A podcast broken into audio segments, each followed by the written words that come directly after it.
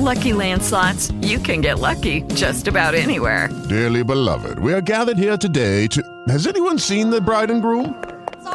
Sorry, we're here. We were getting lucky in the limo and we lost track of time. No, Lucky Land Casino, with cash prizes that add up quicker than a guest registry. In that case, I pronounce you lucky. Play for free at LuckyLandSlots.com. Daily bonuses are waiting. No purchase necessary. Void where prohibited by law. 18 plus. Terms and conditions apply. See website for details. With Lucky Land Slots, you can get lucky just about anywhere. This is your captain speaking. We've got clear runway and the weather's fine, but we're just going to circle up here a while and get lucky. No, nothing like that. It's just these cash prizes add up quick. So I suggest you sit back, keep your tray table upright, and start getting lucky. Play for free at LuckyLandSlots.com. Are you feeling lucky? No purchase necessary. Void where prohibited by law. 18 plus terms and conditions apply. See website for details.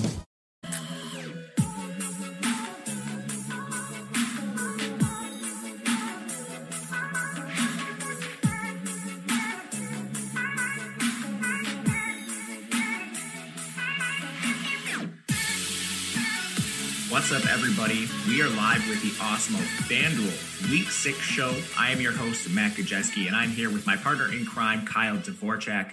You can follow me on Twitter at Matt_Gesicki, and you can follow him at Kyle Tweets here.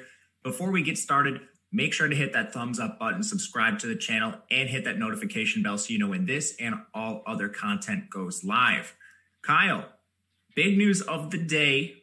Le'Veon Bell is no longer a New York Jet. Le'Veon Bell apparently has three suitors. Two, I would say, are contenders. One maybe has immediate opportunity in Miami. The two suitors that have some playoff potential here being the Chiefs and the Buffalo Bills. What do you make of the situation? And, maybe we can just spin this right into some fantasy football talk. What would a Le'Veon Bell signing mean to those teams? Yeah, so I think, like you said, probably the most immediate way for him to gain any semblance of the fantasy value that he lost by both being on the Jets and then not being on the Jets would probably be Miami. I think they have the least established running backs in terms of Myles Gaskin getting a ton of work, but he's still Myles Gaskin, right? I would imagine that of all the players, the capital they have not invested in him relative to Clyde Edwards-Helaire being a first-round pick, Devin Singletary getting some capital, plus Zach Moss, this has got to be the most easiest path of least resistance, 2 touches, but it's also on Miami. So you do have to discount it a little bit relative to what I thought would be incredible volume on the Chiefs. Maybe that's not the case. So I don't think wherever he lands, frankly, I'm excited to play him in DFS. I'm probably not playing him, if I have him season long, but I don't have any of him season long. So I don't know. It's just going to be more that he ruins another back's fantasy value than he really salvages any of his own fantasy value, in my opinion. Yeah, I think the most interesting spot would be Kansas City because they just invested a first-round pick, the 32nd overall pick, for what that's worth, in Clyde Edwards-Helaire. Now, I saw a lot of people, making jokes on Twitter. This Le'Veon Bell signing, he has experience in the slot. The Chiefs are just doing whatever they possibly can to keep Mecole Hardman snap share down at 50%. I don't think that's the case. I think the Chiefs obviously are just trying to add a weapon and give themselves some depth. They've been targeting running backs this entire offseason. They were linked to a number of players, including Leonard Fournette after that fiasco with Jacksonville. And then Fournette, of course, ends up in Tampa Bay instead. But that's the big injury news of the day. Of course, what we do here on this show is talk FanDuel. FanDuel often not getting enough love across the industry. So we're going to give you everything you need to know about this FanDuel slate. And we're going to start off with just some big injury news, stuff to monitor going into the weekend. I think the biggest thing right now is the COVID situation in Atlanta. This game could potentially be postponed. It appears that it's just a member of the coaching staff, and they think there's a chance that this is a false positive. But this is one of the better games on the slate, at least from an over-under perspective. What do you make of this situation?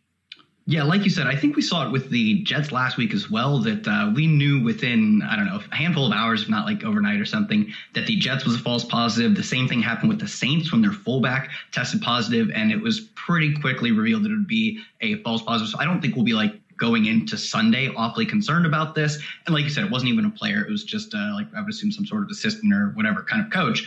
So I'm not awfully concerned. Really, the only reason I am concerned is that I really like this game. If it were, a game what terrible games do we have on this slate? If it were New England, Denver, I'd be like, I don't care, scratch it. Wasn't playing any of these guys anyways, or whatever, Pick your game that you don't like. If it was the guys from that game, I'd be like, don't, who cares? Wasn't playing those guys. because I do have a lot of interest in Atlanta, Minnesota, I will be monitoring it closely. I do think, one, it looks fairly likely this game is still played, and two, we'll know pretty soon if it doesn't end up being played. So keep monitoring that, but right now we're going to talk about it as if nothing has changed in regards to the COVID situation, although there are also injury situations going on with Atlanta specifically, and I guess also Minnesota. Yeah, I mean, those are two of the biggest injuries on the entire slate, thinking specifically of Julio Jones and Dalvin Cook, and I think more so Dalvin Cook than Julio.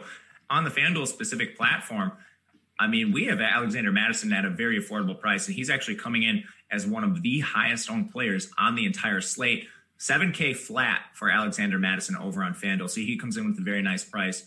It doesn't look like Dalvin Cook is going to play. Did you see anything different on that? No, I mean, anything can happen. We saw Leonard Fournette go from doubtful to active and then go to basically inactive as the game kicked off, sort of, because he didn't play at all.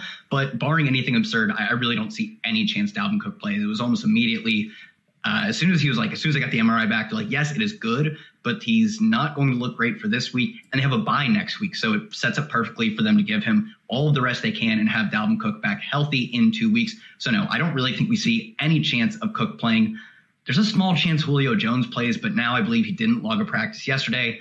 Not sure he ends up practicing today. So, yeah, I was a little more optimistic on Julio. Basically, like on Monday or Tuesday, we knew Dalvin Cook was almost certainly not going to play. There's a chance Julio played, but at this point, it looks fairly likely that he misses too. Dalvin Cook is almost a lock to miss. Julio Jones, though, frankly, not far behind him. Yeah, it's interesting. I think most of the major matchups are in just two games, of course, this Minnesota-Atlanta game, and then Green Bay-Tampa Bay. So it looks like Davante Adams will be back. We all know the little Twitter tirade he went on, but when he was announced inactive ahead of their week 4 game. But on the other side, Chris Godwin, I don't have a great sense whether Godwin is going to play yet in this game. Both Adams and Godwin project to be fairly low owned across platforms. And this game also sits with a 54-point total, which I certainly have interest in. Any news on the Tampa Bay Green Bay situation before we dive into some QB talk? Yeah, like you said with Davante, he tweeted out that he essentially believed that he was healthy. What was it? Were they on bye last week? So it would have been 2 weeks ago. Did they play? Yeah, they didn't play last week. Yeah, they were on bye last week. So he's probably been healthy, at least in his own opinion. He's been healthy for multiple weeks. So he's going to return at, I would imagine, pretty close to 100% health, as much as these guys can get to 100% health. And Chris Godwin, I think the initial prognosis is that this would be the week he returns. Obviously, that can change. But given that we don't have any massive updates on, Chris Godwin, so he logging a limited practices. I think because he logs a limited practice and this was the projection that he would come back for this game, pretty safe to say he ends up playing this game. I think Mike Evans is actually he was actually out of practice yesterday, maybe the day before that, but it was early in the week. I think we see a full complement of guys. Maybe the only guy to watch out for, Scotty Miller, also nicked up in practice as well. So maybe we see a different number 3 receiver. But when you have 2 pseudo alphas in Mike Evans and Chris Godwin suiting up, I'm not quite as inclined to move down to the number 3 guy as I would be for, for instance, a Green Bay number 3, where they could actually get some run, or, this is perfect, Atlanta, the number 3, could actually get some run. When you have like double alpha receivers, I'm not really too interested in Tyler Johnson, although I do like Tyler Johnson. He's just more of a fringe, dynasty or showdown play, not the guy who I think gets much run, assuming we see Evans and Godwin. Yeah, for sure. And just for the sake of mentioning this, we're focusing on mainly the games with the high totals that have injuries that we really want to monitor. One lower, tier game, but it's still a 54.5-point total. Detroit-Jacksonville, a couple injuries in the Jacksonville pass catcher core. DJ Chark and Laviska Shenault missed practice yesterday. Shenault, I think, was a little bit more of a surprise, but Shenault has been dealing with a hamstring injury for multiple weeks now, for what it's worth, and he continues to gut it out. So I think Shenault would be the more likely of the two to play. Chark, I think, a little more questionable, but I think that's it for major injuries. We'll mix in some more injury talk as we go throughout the slate. As we turn over to the quarterback position, one thing I want to point out with FanDuel specifically, it's fairly flat in pricing this week. On DraftKings, we saw a couple guys come in with immense ownership, and our highest-owned quarterback on FanDuel is Matthew Stafford. He's 7,300. And then behind him, the second, third, and fourth most owned quarterbacks are all between 7.9 and 7.8% ownership. So there's not really anyone with egregious ownership on this slate on FanDuel. How are you treating this? Yeah, it does make me think that there's not as much room for big brain pivots. But I think it's interesting that I think Jacksonville plays with the slowest pace in the league, and we haven't seen Stafford absolutely light. Like last season, he was like we talked about. Laffy loves this stat. I like it too. Is that he was on pace for nearly 5,040 touchdowns, 5,000 yards that is, and 40 touchdowns. They've actually had like a decent amount of, I don't know if it's success or just they've committed to running the ball a little bit more this year, largely with Adrian Peterson. So I'm not sure, given the ownership we're going to see, it's not immense ownership, but it is significant, especially on FanDuel. If we're going to see Stafford and Minshew come in as the top two owned quarterbacks and their weapons, especially like if DJ Chark gets ruled out, Laviska would end up being probably very chalky. I think this is a game that, given the ownership swings, I think earlier in the week, these guys might not have been as popular. Now that they're the top two owned quarterbacks, I might feel a little more comfortable fading or even just looking at one of the running backs as opposed to trying to get all of the popular plays in this game. It's certainly not a bad game to target. Both these defenses are terrible. Both quarterbacks have looked good. But given the ownership, I think this is a game that I can, soft fade at least. All right. I have a follow-up question for this. So you mentioned it. Detroit and Jacksonville are both near the bottom of the NFL in plays per game. But when you look at their seconds per play, Detroit is 8th, Jacksonville is 9th. Is this just because these offenses are so inefficient? Like if Jacksonville and Detroit both have bad defenses for what this is worth, is that why the total is so high in this game? Like both of these teams are trying to play fast. They just can't string together drives. And now when they face each other, two bad defenses, is there a chance this shoots out? Oh, yeah. I mean, there's absolutely a chance it shoots out. I think it comes down to like philosophically, how do you want to approach this? Because do you look at these offenses as offenses that are just going to be meh, regardless of who they play? Or do you look at the defensive matchups and say, well, like Jacksonville's, they're injured. And before they were injured, they weren't any good. And, the same thing can be said for Detroit. So how do you look at that? I tend to think that, and I think the math would bear this out, that in most cases, the quarterback and the offense have much more control of the outcome of a team than the defense does. I like getting easy defensive matchups, but I don't think I can base my entirety of I need to eat this chalk on a good matchup. Like quarterback and offensive efficiency are still what I would be targeting. I think you can get those same sort of offensive efficiency, defense matchup type of plays for lower ownership on this slate. Certainly does that have a chance to burn me? Absolutely. And the total reflects that. But I think this game, I'm just meh on. Yeah, I think that makes a lot of sense. And it's not like there's other good spots that we can target here, too. There's plenty of good spots. I mean, just looking at the games with totals above 50, we have Tennessee, Houston, Cleveland, Pittsburgh. If you go down the list, we have Green Bay, Tampa Bay, which is coming in with a fraction of the ownership. And, of course, that Minnesota-Atlanta game. So there's a lot of spots to pivot away from Stafford and Minshew, who are the two top-owned quarterbacks.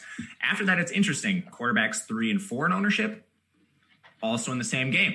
Is Kirk Cousins and Deshaun Watson, both coming in right around that 7.8, 7.9 mark as far as the ownership percentage. The difference here, Stafford and Minshew are essentially the same price. Kirk Cousins is 7,100. Deshaun Watson, you have to pay up for him. He's 8,200. Now, the matchup for him is fantastic, but do you have a potential side you lean between these guys? Yeah, so the interesting thing is that Kirk Cousins and his team, despite losing a lot of football games, just continue to pound the rock. Where on the other side, like Deshaun Watson, especially since he's gotten out of that tough string of defensive matchups, he's played better in recent weeks. And we saw it pan out for Brandon Cooks and even Will Fuller coming off of the game where he had like maybe just cramps in the middle of the game. He missed a bunch of snaps, has been good since returning from that awful, just back-breaking game for my DFS lineups. So I would definitely look to target the Deshaun Watson passing game. And I think when you do that, it probably gives you enough of credence to maybe eat some of the Alexander Mattison chalk, because simply when you look at it, I think Alexander Mattison is $2,000 cheaper than Derrick Henry. He's just going to play the same role that Derrick Henry does for his team. They're like, they're the Spider-Man meme looking at each other in terms of these two offenses wanting to play the same way.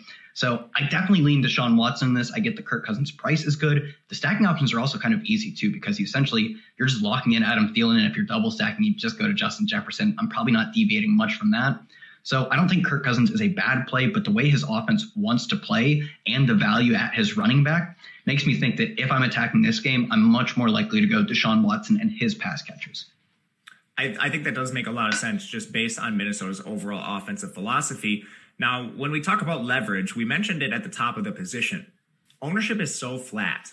I'm not sure this is a week you need to get completely off the board and play your 1% stacks. But of course, we will certainly look at some of these plays and try to find guys in good matchups. One player I particularly like on FanDuel, and I think he'll be contrarian because of price, is Aaron Rodgers. He's 8,400, and this is the game that we like so much between Green Bay and Tampa Bay, totaled at 54 points right now. Tampa Bay, I think, has been overrated a little bit from a pass defense perspective, having faced the Broncos, the game Drew Lock got hurt, and then, of course, facing the Bears a little bit later. Notably, a stat I like to point out, they also faced the Chargers and allowed Justin Herbert to complete 80% of his passes in that game. But Anthony Lynn outcoached himself and ends up losing that game with Justin Herbert only attempting 25 passes. A bit egregious, if you ask me. So Aaron Rodgers... Step into the world of power, loyalty, and luck. I'm going to make him an offer he can't refuse. With family, cannolis, and spins mean everything. Now, you want to get mixed up in the family business. Introducing The Godfather at ChumbaCasino.com. Test your luck in the shadowy world of The Godfather slot. Someday, I will call upon you to do a service for me. Play The Godfather, now at ChumbaCasino.com. Welcome to the family. VGW Group, no purchase necessary. Void where prohibited by law. See terms and conditions, 18+. Rodgers, who's also been highly efficient this year, he comes in expensive, which automatically leads you to a more contrarian build on FanDuel.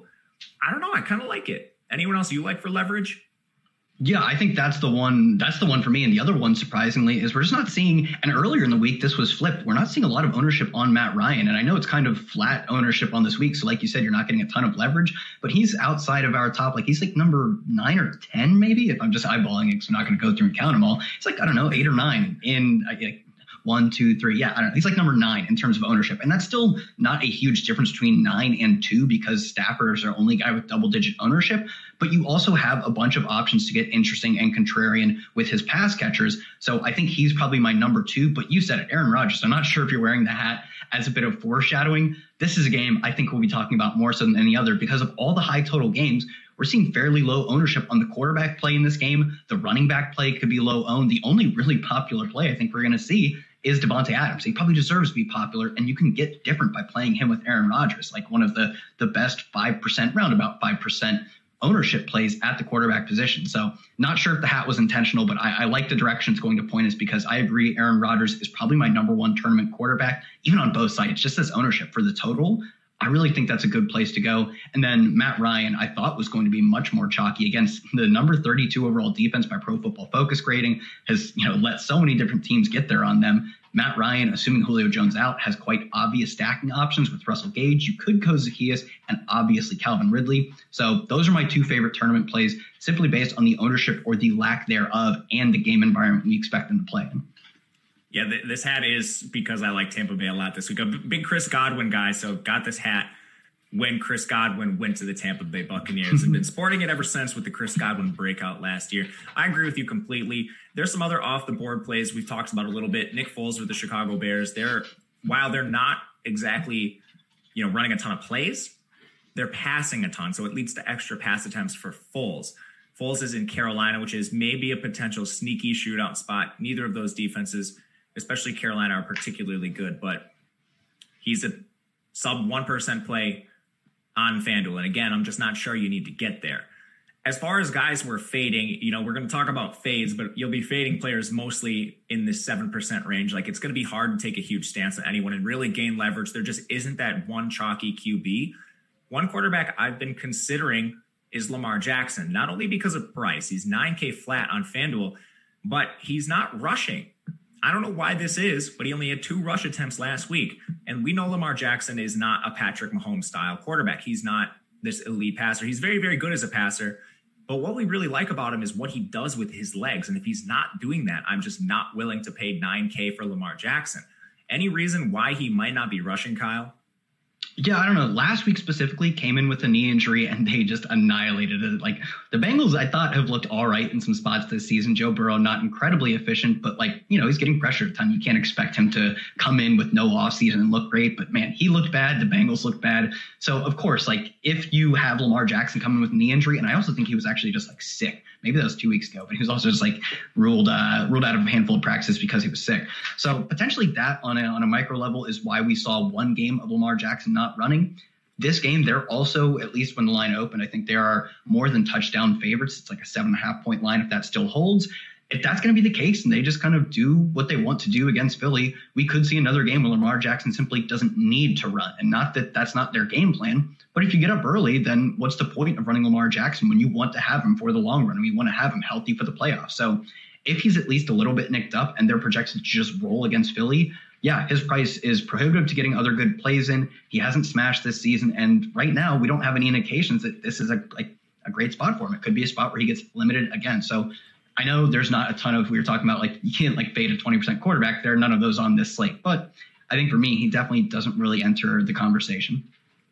Yeah, I agree with you completely. If he's, whatever it is, not healthy, they're blowing out opponents, I just don't have as much interest in a guy like Lamar Jackson. We really need him in those shootout style games, especially with Baltimore. Yeah. They've really regressed in plays per game. They're one of the slowest offenses in football. After last year, they were among the fastest. But before we change positions, guys, I want to tell you about a fantastic offering at Awesemo. I know there's no Thursday night football, but the Express Pass editions we have are just downright fantastic. We've added some great tools to our new NFL Express Pass. For only $3.95, you can purchase an NFL Weekly Express Pass, which now includes everything you need for NFL Showdown and single game contest formats. You can now get access to Awesemo Showdown single game player projections, ownership projections, and top plays tool when you purchase this pass, in addition to player rankings, lineup builder light, ownership rankings, and the top stacks express tool. It is our best offering ever for an NFL Express Pass. So head over to awesemo.com/join today to purchase your $3.95 NFL Express Pass. Of course, at Awesemo, we always have a bunch of free content too. So if you just head over to the site, we have NFL rankings free today and through the rest of the week. And today specifically, if you're looking to play some MLB, you're looking to play some golf, we have MLB rankings free. In golf, we have PGA player projections from Alex Awesemo Baker himself. So head over to the site, check all those things out. And, you know, hopefully we don't have as many scheduling changes. I loved the Tuesday night football showdown slate, but man, right now I'm missing a little Thursday night showdown action. Hopefully we get it back soon here. But heading over to the running back position, and the chalkiest guy we have on the slate is a replacement. It is Alexander Mattison filling in for Dalvin Cook. Now, DraftKings did a pretty good job pricing Alexander Mattison. He's still fairly owned over there, but he's priced in a range where I don't think he's a lock and load autoplay. FanDuel, I think he's a little bit more enticing. FanDuel, he's $7K flat. You know, he's slightly more expensive than plays like James Robinson, and he's the same price as Kareem Hunt. And I do think he's a better play than this. I think Alexander Mattison should probably be right around where Aaron Jones is priced at $8.5K. So a bit of a discount here. He's coming in with immense 37% ownership. If this game plays, which we both expect it to, what do you do with Alexander Mattison? I don't know, man. In tournaments, I think I'm still probably fine with getting away from him, because Kareem Hunt, like, are we that sure that he is going to blow out Kareem Hunt? There are some cheaper plays even, like Mike Davis is a few hundred more, but is going to come in with, I don't know, 20% less ownership. And I get that the pass catching upside certainly doesn't factor in as much on FanDuel, but not only does it still give you half point for every reception, it gives him more access to touchdowns in an offense that has produced a lot of touchdowns this year relative to maybe what people expected from Teddy Bridgewater. So offenses look good. So I think if you're looking to play in large field tournaments, Madison's ownership is immense, and it deserves to be immense in the sense of he is probably the best points per dollar play. It's hilarious when you go to DraftKings and you see a guy priced up, and then you log into FanDuel, and not only is he not priced up, he is lower priced, I believe. Isn't he 7,200 on DK? So he's lower on a site that gives you, what, 10,000 more salary? So hilarious pricing by FanDuel as always. I think in cash games, he's just a lock and load because he's going to get essentially Derrick Henry workloads at a 2,000 discount. But man, if 40% of the field, if 2 out of every 5 players are going to be on him, I think, do you just have to pivot? Like, is that just what the sharp play is just to get off of this because he could go for 100 yards and not score, or he could go for 70 and just have an inefficient day? I think the ownership is fine. I think in my tournaments, though, I just have to get off of it because I can feel modestly as confident that there are other guys like a Joe Mixon at sub 10% ownership for $100 less. He's not like, you know, he's not 5 times less likely to outscore Madison. Of course, Madison is probably in a better spot, but Joe Mixon for 100 less at, you know, nearly 30% ownership, I think as a tournament play is just simply a better play. And it doesn't sound great because I want to get Madison in, but I'm going to pivot to Joe Mixon. I'm going to pivot a little more expensive, a little more ownership in terms of relative Joe Mixon to Mike Davis. These are all guys that I think are in the same ballpark and just not going to see the same ownership. Oh, you don't have to sell me on Joe Mixon. I've been a day one Joe Mixon fan right from the start. But on Alexander Mattison, I agree with you. I think there's a lot of merit to fading him. I'll be playing some, and I think when you have Alexander Mattison in your lineup, you just need to be thinking about the overall construction of your lineup. With Madison, you probably, you can't just go down the list. You can't jam in, all right, I'm going to go Deshaun Watson, Will Fuller, Madison, and then, I'm going to run it back with Robbie Anderson. I'm going to play all these chalk guys. You just can't do that. If you put Madison in your lineup, maybe you need to get off the board a little bit with your stack, your primary QB wide receiver. Maybe you need to play low on tight end, but you can't just eat this 40% ownership and then eat the rest of the chalk and expect you're going to win a tournament. It's not going to work like that. With the lower price running backs, I will say I'm more likely to eat this chalk just because I believe the opportunity cost is a little higher here. And it's not like Madison's egregiously priced. He's not the minimum. He's kind of in this middle price range. He's slightly undervalued based on his price. So I will have some. I agree with you overall. The next highest on running back, I think, is a far, far different story. It's Derrick Henry coming in at $9K flat. And I'm actually a bit surprised that his ownership is where it is. He's just shy of 30%. Derrick Henry at $9K, 28% ownership when we have guys like Madison at $7K. You touched on Mixon. We have Mike Davis at $7,500, Kareem Hunt at $7K flat. Any reason this ownership would be so high in Derrick Henry, or is it just me crazy and wanting to fade him every single week?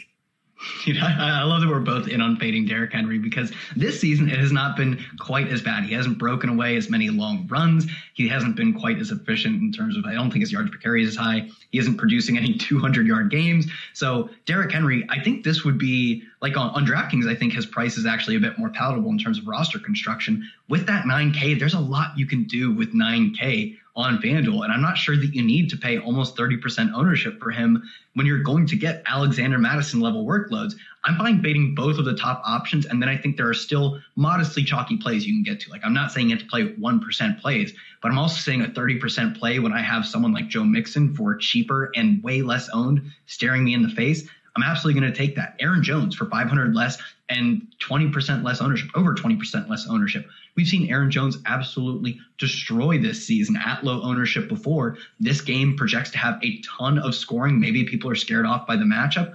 I want to look at these totals. I don't care if the Tampa Bay defense is good or not. Aaron Jones is good, and he plays on a great offense, and he has a 3-down role. So I think if there weren't as great of pivots on this slate, I would certainly be more interested in eating the chalk. But I feel good about Aaron Jones this week. I feel good about Joe Mixon, even cheap plays like Myles Gaskin, or maybe a bit more chalky like Mike Davis. I think those are all fine plays. Madison, Henry are slightly better plays in terms of what you can bank in terms of their volume, but they're slightly better. They're not that much better than Joe Mixon or Aaron Jones. So I think I'm actually going to, maybe in a deviation from years past, I feel a bit better about the receiver chalk, and I'm probably going to go with some mid to low owned running backs this week, like Mixon, like Jones, even Davis. Oh, man, I thought we were just fading all the chalk, Kyle. All my guys will be under 5%. We're not doing that. Oh. But you bring up good points, and a lot of it is the opportunity cost factor. Derrick Henry, who is essentially a zero, not quite, but he's close to it in the past game at $9K. I know they're favored by 5.5 over Houston, but we've seen game scripts get crazy this year. If Houston gets the ball, they get up to an early touchdown lead. We don't know what's going to happen. Derrick Henry has it in his range of outcomes where he's off the field. They're playing Jeremy McNichols and Darrynton Evans in the pass game if they're behind. Now, a guy like Joe Mixon doesn't have that. Joe Mixon, if we just look to last week, they were getting absolutely pounded by the Baltimore Ravens. And Joe Mixon still carried 24 times and 8 targets. That's 32 opportunities in a game where they just got absolutely blown out. So Joe Mixon has the volume. I know he's an underdog here too. I think maybe the real conversation here would be, do you fade a guy like Kareem Hunt for Joe Mixon? Do you fade a guy like Alexander Mattison for Joe Mixon? We touched on Madison already, so let's hit on Hunt. He's the same price as Madison, also highly owned, coming in right around 25% on FanDuel. How does he stack up against some of these low-owned guys that we like so much? Yeah, I think at the point when you get into, basically, once you move off of Derrick Henry and Alexander Mattison, those guys are coming in at such high ownership that I'm pretty inclined to fade them. Once you're getting below 25%, like we've said, we're not trying to play all of the zero plays. Like Kareem Hunt is likely a 3-down back and an incredibly efficient back at that. He plays on an offense that has produced efficient rushers this year. I think that that's the point where I start feeling comfortable with the ownership. I still think Joe Mixon is probably a better tournament play, but if you're building 20, if you're building 150, I don't think Kareem Hunt is a guy you really want to make a concerted effort to get off of. Whereas Madison at that ownership, I actually do think I will be making a very concerted effort to fade him just because the ownership is so high. When you get down to Kareem Hunt, when you get down to like Mike Davis is another one coming in a little under 20%, the roll is there and it still gets you off of the most chalky. Lucky Land Casino, asking people, what's the weirdest place you've gotten lucky? Lucky? In line at the deli, I guess? Aha, in my dentist's office. More than once, actually. Do I have to say? Yes, you do. In the car, before my kids' PTA meeting. Really? Yes. Excuse me, what's the weirdest place you've gotten lucky? I never win and tell. Well, there you have it. You can get lucky anywhere, playing at LuckyLandSlots.com. Play for free right now. Are you feeling lucky? No purchase necessary. Void where prohibited by law. 18 plus. Terms and conditions apply. See website for details. Plays. Like we said, I'm not trying to play all 1% plays. I'm trying to get a mix of guys who I think give me leverage on the field and still have good projections. I think Kareem Hunt, and specifically when you move down to like a Mike Davis or a Myles Gaskin, really fall into that scenario where, sure, they're not 1% plays, but they have a great role. They're fairly affordable, and the ownership isn't out of control. I still think Joe Mixon and Aaron Jones are better plays than Hunt this week in terms of tournament plays, because Joe Mixon, like you said, the passing game usage has skyrocketed in recent weeks. We saw him ceding a decent amount of work. I think he was out-targeted by Giovanni Bernard in the first 3 weeks. They seem to be fully committing to him now. So Joe Mixon, probably one of the best tournament pivots. He's cheaper than Hunt. I think I'm fine playing, both of these guys. My goal this week is mostly to get off of the Madison and the Henry chalk. If that leads me to some Hunt, so be it. Yeah, I think that's fine. I actually have a question for you on overall roster construction with the running back position. A lot of people are going to play three. They're going to flex one, which it makes a lot of sense. Now, it seems like the primary build people are going to take based on this ownership is going to be someone like Derrick Henry, a really expensive back, and then two of these mid-tier backs like Madison, Kareem Hunt. Maybe they pivot one of them to Joe Mixon. What do we do with guys like Ronald Jones, Myles Gaskin, who are sub 6K on FanDuel, both coming in with moderate ownership, both projecting for a large share of the workload, assuming Le'Veon Bell isn't signed in Miami and assuming Leonard Fournette doesn't return, or at least return to a sizable workload, which I don't think he will. I think maybe just playing Ronald Jones or Gaskin in one of those running back slots is going to lead you to a wildly different roster construction than what most of the field has. Myles Gaskin, if you just want to look at his opportunity, is it really that much different than a guy like Kareem Hunt? That's my main question, and I don't think it is. Last week, Gaskin, 16 carries, 5 targets. That's 21 opportunities. And now they're playing the Jets. Like, talk me off this ledge, Kyle. No, I think the first one you talked about would be a bit more appealing for me, Ronald Jones, although I like Gaskin too. I just think, if I'm targeting, especially on FanDuel, where touchdowns end up taking such a priority because Gaskin has been an incredible pass catcher, but on FanDuel, that's not quite a priority for me. Mostly I'm just looking to try and pile up touchdowns. And, the Ronald Jones, you have the hat on. The Tampa Bay versus Green Bay game is one that, given the ownership we're seeing basically outside of everyone in this game, outside of Davante Adams, if it's going to be that low, this is a game I absolutely want to target. He has a decent chance, assuming Leonard Fournette is out. And I'd imagine if Le'Veon Bell gets signed at this point, we're talking about it on Thursday. Nothing has happened yet, so it would be late Thursday. He's getting, 1-2 practices in, like a walkthrough and a practice. I don't think he's active this week, so I think we can talk about Ronald Jones, assuming Leonard Fournette is also out. Not a foregone conclusion, I don't think, but if he is the guy, we saw he's still a relatively explosive player. He's incredibly cheap. His market share numbers are going to be good. I think he'd be my preferred cheap play, but I like where your construction talk is going. Regardless of if you choose to go Gaskin, if you choose to go Jones, I think they put you on a very different build, and they let you pay up for some of the premium receivers, which is where I actually think, like I said, I think that's where some of my ownership is going to come. So I like the build it gets you on by playing either Jones or Gaskin. Jones although he will be an underdog because of the overall scoring potential of this game, is probably my preferred play. Both of those, though, I think are good tournament plays this week.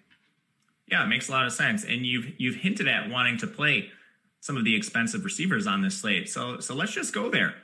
Who do you have your eye on? I mean, at the top of this slate, we have guys like Davante Adams, Calvin Ridley, Julio Jones, slightly below Chris Godwin, Mike Evans. A lot of the high expensive plays, that is, are in this Green Bay Packers game. They're in this Atlanta game. Who do you have your eye on? Yeah, so first and foremost, because I've talked about Matt Ryan so much, I cannot get away from Calvin Ridley. And I thought he would be almost in, maybe it's just the pricing, maybe it's just how much he costs, $8,600. He's only $400 less than Davante Adams. And although we've only seen a small sample of Adams, essentially one game and a half, that you can probably throw away that second game, I think it's safe to say Davante Adams is going to just smash every week, a la Michael Thomas in his prime last year. So maybe it's because when you look at the top of the pricing, you can always find 400 more and go from Ridley to Adams. But sans Julio Jones, we're going to see number one alpha receiver Calvin Ridley on a team that runs the number 2 seconds per play in the entire league behind only Dallas. They're also top, they're number 11 actually in pass percentage. So they play fast, they pass a lot, and they're probably going to lose this week. So that means the exact same thing. It's the status quo from them, you know, head coaching change or not. I think we see a ton of Matt Ryan passing. All it takes is a fluky, efficient game. At this point, you know, Matt Ryan games that are efficient might be the flukes, but all it takes is one good game against a terrible defense, which they are facing, for Calvin Ridley to absolutely smash again, which we've seen multiple times this year. So Calvin Ridley's ownership, I get you have to pay a premium for him. It's a premium that I'm fine paying because I get that the price is a lot, but if he goes out over 100 yards and 2 touchdowns, there's essentially no price that you wouldn't be willing to pay for him after the fact. So pricing is important, but it also doesn't capture the true range of outcomes that if you get a massive game from Ridley, if he's the top scoring player on the slate, it doesn't really matter how much you paid for him. So I think Ridley is where I would start looking at building my tournament lineups.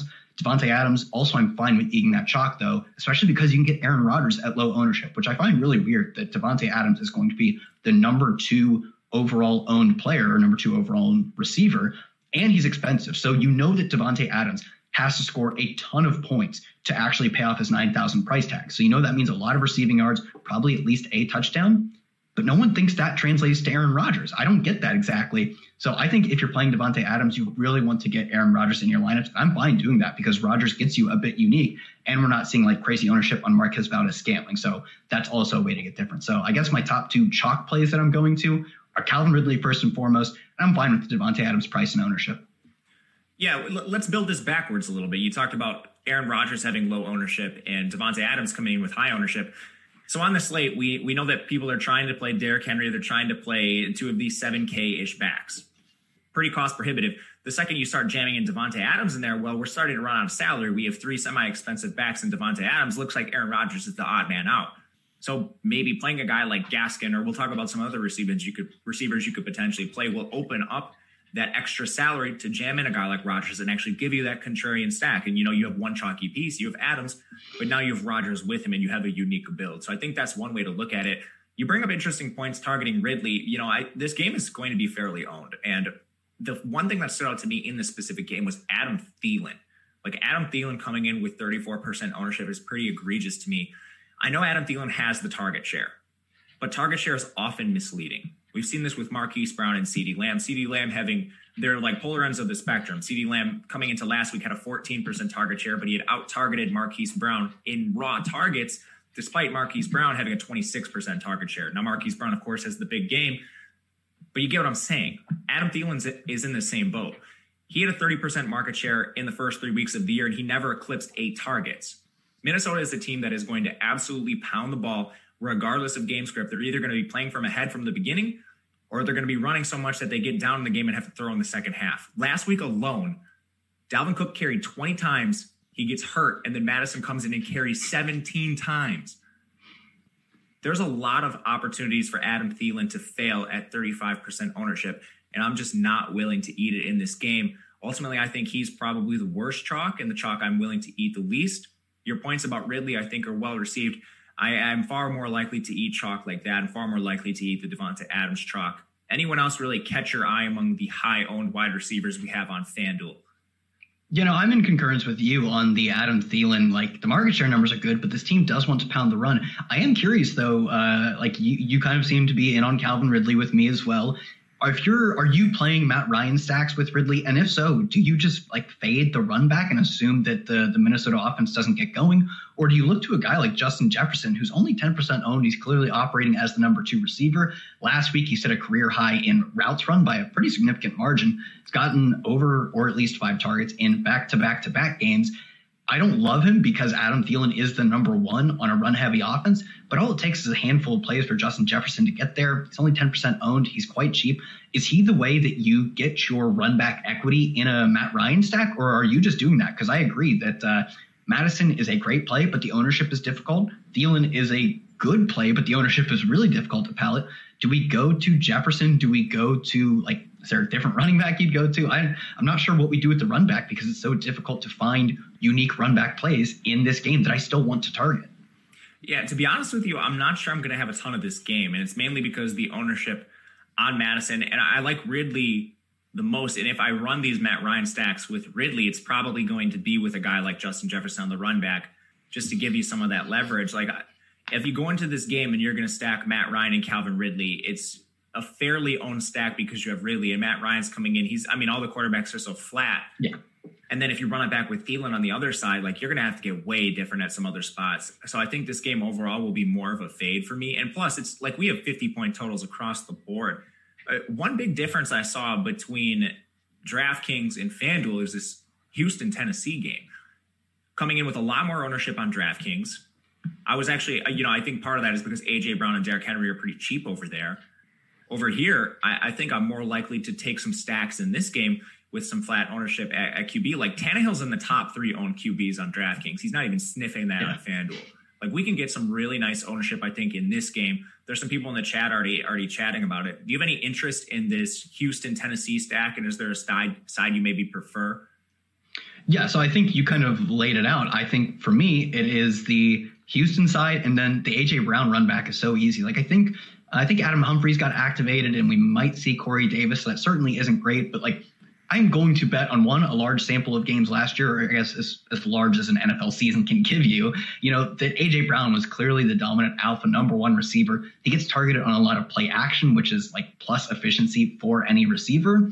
And he's not going to be incredibly high owned. Like you said, it's going to be a lot of Derrick Henry ownership and a lot of A.J. Brown ownership on DraftKings because he's such a good value there. If we're not going to get a ton of ownership, I think the stack is quite easy. You just go probably Brandon Cooks, Will Fuller, Deshaun Watson, and you run it back with A.J. Brown. So I think because the ownership is a bit different on FanDuel for this slate, specifically in regards to the Houston-Tennessee game. Houston-Tennessee? Yeah, the Houston-Tennessee game. You're on it. I was like, I had to have said one of those wrong because the ownership is going to be a bit different in FanDuel. I actually think that is probably one of the ways to get unique, and it also, in a sense, does like hedge you out if you have different stacks on DraftKings. Yeah, I think so too. When we start looking at leverage, we've been talking a lot about it. I think it's interesting on FanDuel specifically. There's a couple spots I do really like for leverage, and we touched on a lot of them already, mainly the Davante Adams side of this Green Bay-Tampa Bay game. But I do think you can play guys like Mike Evans and Chris Godwin, assuming health on the other side as well, and run backs of these stacks. Now, this is another situation where you're going to have a wildly unique construction. If you stack Rodgers, Adams, Godwin, well, you're going to need value at some other positions. It's naturally going to lead you to maybe a Myles Gaskin, to maybe, some of a Ronald Jones, some of these cheap plays. Or you could even just throw in a Marquez Valdes-Scantling and get some leverage that way. What's your take on navigating this expensive but not so chalky Green Bay Tampa Bay stack? I play a lot of it would be my take because, yeah, I think you build like one of the best leverage, but not like we're not talking about leverage is like, well, play bad plays and hope they pay out. Like this game total is great. It's one of the higher on the slate. We're going to see low ownership. I think as long as Allen Lazard is not in the lineup, obviously he's not this week. It's going to be Marquez Valdes-Scantling operating as the number two. We saw him operate as the number one last week, or 2 weeks ago, whatever, 2 weeks ago. So I think the stack is quite obvious when you look at who you can play. Davante Adams, Aaron Rodgers, and you're probably playing just one other of, you could play Robert Tonyan, but definitely Marquez Valdes-Scantling, I think is a great play. He's not expensive. He's not coming in at high ownership. And the run back options are incredible receivers on the other side. And you don't have to pay the ownership for it. So I think just like the stars are aligning for this to be the clear stacking game. I want to get your take on a few of our low-owned, like you have one here that hurts me so bad. DJ Moore coming in at sub 5% ownership. Like, do we just have to give up on the DJ Moore dream at this point? Because we've talked to Death, or at least talked a lot about Green Bay versus Tampa as one of our favorite games. If say you play a more chalky game, a slightly more chalky game, like I'm actually a little more interested in the Matt Ryan stacks. So I have to get weird elsewhere. I can't be playing the Matt Ryan stacks and then, run it back with Adam Thielen and then say, well, let's just get Alexander Mattison in there or whatever. I can't play that much chalk. Can I look to DJ Moore? I want you to say yes, but honestly, I don't even know if I can at this point. I mean, DJ Moore's opportunity is not bad. He's just clearly behind Robbie Anderson. And Robbie Anderson, I think, is a better price. He's still cheaper than DJ Moore on FanDuel, which someone's going to have to explain that to me. But if you want to play just the sheer leverage game, like it's not like DJ Moore is the wide receiver 3 on the Jets. DJ Moore has a 21.5% target share. He's getting targeted downfield. He's kind of playing the Robbie Anderson role we've seen from Robbie Anderson of the past. Like, DJ Moore is going to have big games. I don't know when they are. They're going to be a lot more unpredictable with Robbie Anderson commanding more targets. But I think DJ Moore is in play, and right now he's targeted, 3.5%. He's a sub 5% guy on FanDuel specifically, and I think it's mainly a price thing. He's just a bad price-adjusted play, but if we're playing tournaments, these are the kind of plays I'm going to at least take a look at. Yeah, no, this is going to hurt. Yeah, if he were the wide receiver three on the Jets, though, maybe he'd have 20 targets in 2 games like Jeff Smith. So maybe that would be a good thing for DJ Moore's volume. I'm sorry. I love DJ Moore. Just been burned too much. And even last week, kind of luck box with that untouched touchdown. But I agree. And I especially think when you look at price, like, you should be looking to make your tournament lineup specifically, not in regards to optimizing the best price, because you said it, like, 6,800 is not a great price for like a player just playing behind Robbie Anderson. Robbie Anderson at 6,500 is a far better play. But in the wide range of outcomes where anything can happen, we'll look back and these prices will obviously be incorrect. Some of these prices will be fine. You know, Davante Adams could hit, but if DJ Moore goes for 20, his price will not have mattered. The fact that he was 10 or 20% overpriced, if he goes for 20 points, if he goes 100 at touchdown, his price won't have mattered. You'll just need him to win. It'll be a good play over Robbie Anderson. So I don't love DJ Moore. I think in a similar price range, Allen Robinson, it's more owned, but it still gets you off some of the chalk. Robinson, I believe he's top 5 in target. It's top 5 in target share and top 20 in air yard share. He's gone over 10 targets in every game that Nick Foles has played. This offense, you talked about at the top, and I'm almost surprised at this because I thought they'd be like a ground and pound defense wins football games type of team. They're passing at the 4th highest rate in the league, the Chicago Bears are. So I think Allen Robinson at $7,000, like, anytime you can get a true alpha number one receiver with his target share numbers, with his pretty solid air yard share numbers at $7,000 and sub 15% ownership, I think he's still a really solid play. Yeah, I think so too. Robinson's just seeing an elite target share volume this year. You can't really go wrong with someone seeing that much volume. Before we move on to tight end guys, we have a lot of great products at Awesemo.com. Get access to all the great Awesemo Plus tools and content for nearly every DFS sport out there with an Awesemo Plus weekly pass for $29.95. This includes full access to all the premium content and tools on Awesemo.com, including player projections, ownership projections, our premium Slack channel, and much more. Looking to only play NFL? Then sign up for a weekly NFL package for only $14.95. Stop guessing, start winning, and join Awesemo Plus today. A lot of great stuff we have going on over there. Kyle and I doing a ton of work, including these shows we're doing almost every single day, it seems like, Kyle. Really gotten to know you well over the course of these shows. And as we get into tight end, I have a strong feeling we're going to be in agreement on one particular fade at the position. He's also coming in with the most ownership on the entire slate. It is Jonnu Smith of the Tennessee Titans. This, if we just zoom out for a second and look at the tight end position overall, this isn't like last week. We don't have Kelsey. We don't have Kittle. We're missing a lot of the elite tight ends. And it's similar to, some of the slates we saw earlier in the year where guys at the minimum price, Robert Tonyan, were showing up in winning lineups. FanDuel's a bit different in DraftKings. The highs and the lows for pricing aren't quite as drastic on FanDuel. So paying down the minimum for a tight end isn't quite as worthwhile as it is on a site like DraftKings. With that said, are you willing to eat some chalk on some of these tight ends, and particularly Jonnu Smith? Yeah, I'm willing to eat chalk at any position if the players are good, and maybe the player in this case, I don't want to disparage Jonnu Smith, but the play itself, the play of Jonnu Smith on a team that all they want to do is run the football, and when they pass, it's not even a lock that Jonnu Smith is running a route. He is used as like half as a blocker and half as a route runner. He scored 5 touchdowns on the 17th most targets among tight ends. Like, I get he's been producing, but can we project those touchdown numbers going forward? Seems quite unlikely for the chalkiest play of the slate. Not like a cheap punt play style chalk. It's not like you're getting a, $4,500 Jonnu Smith. At that point, sure, I'm definitely finding chalk. He's 5.8 and the highest owned play on the slate. Now, I think Jonnu Smith is an easy fade for $200 cheaper Mike Gesicki on a team that is probably going to be passing more. And this is incredible.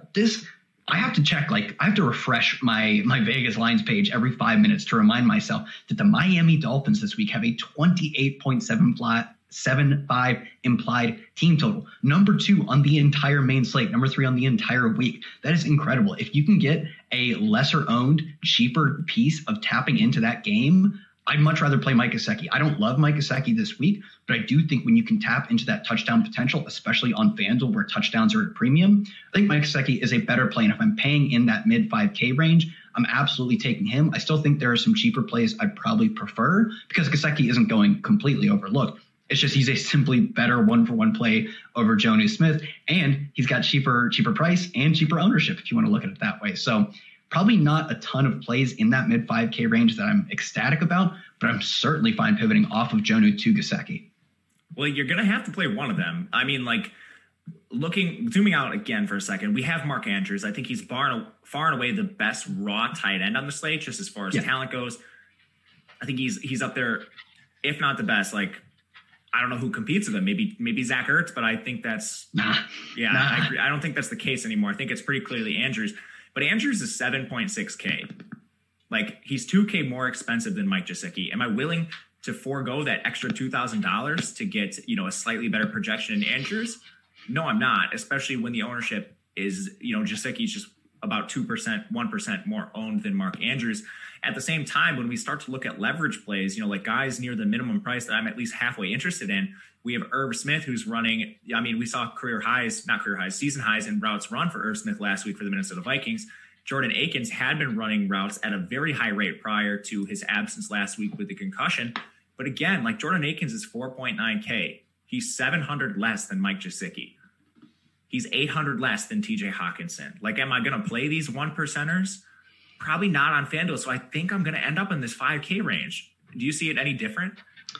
I think, the problem is, like, Jordan Akins not a bad play per se, but when you look at his price, like, I don't like Jonnu Smith, but for, 900 more, that 900 is a valuable 900 to get up from Akins. I think Gesicki is a better play. I will say Irv Smith, I think, is the exception because on DraftKings, you do have like a vast gap between a 2,500. Like 2,500 Irv Smith is awesome.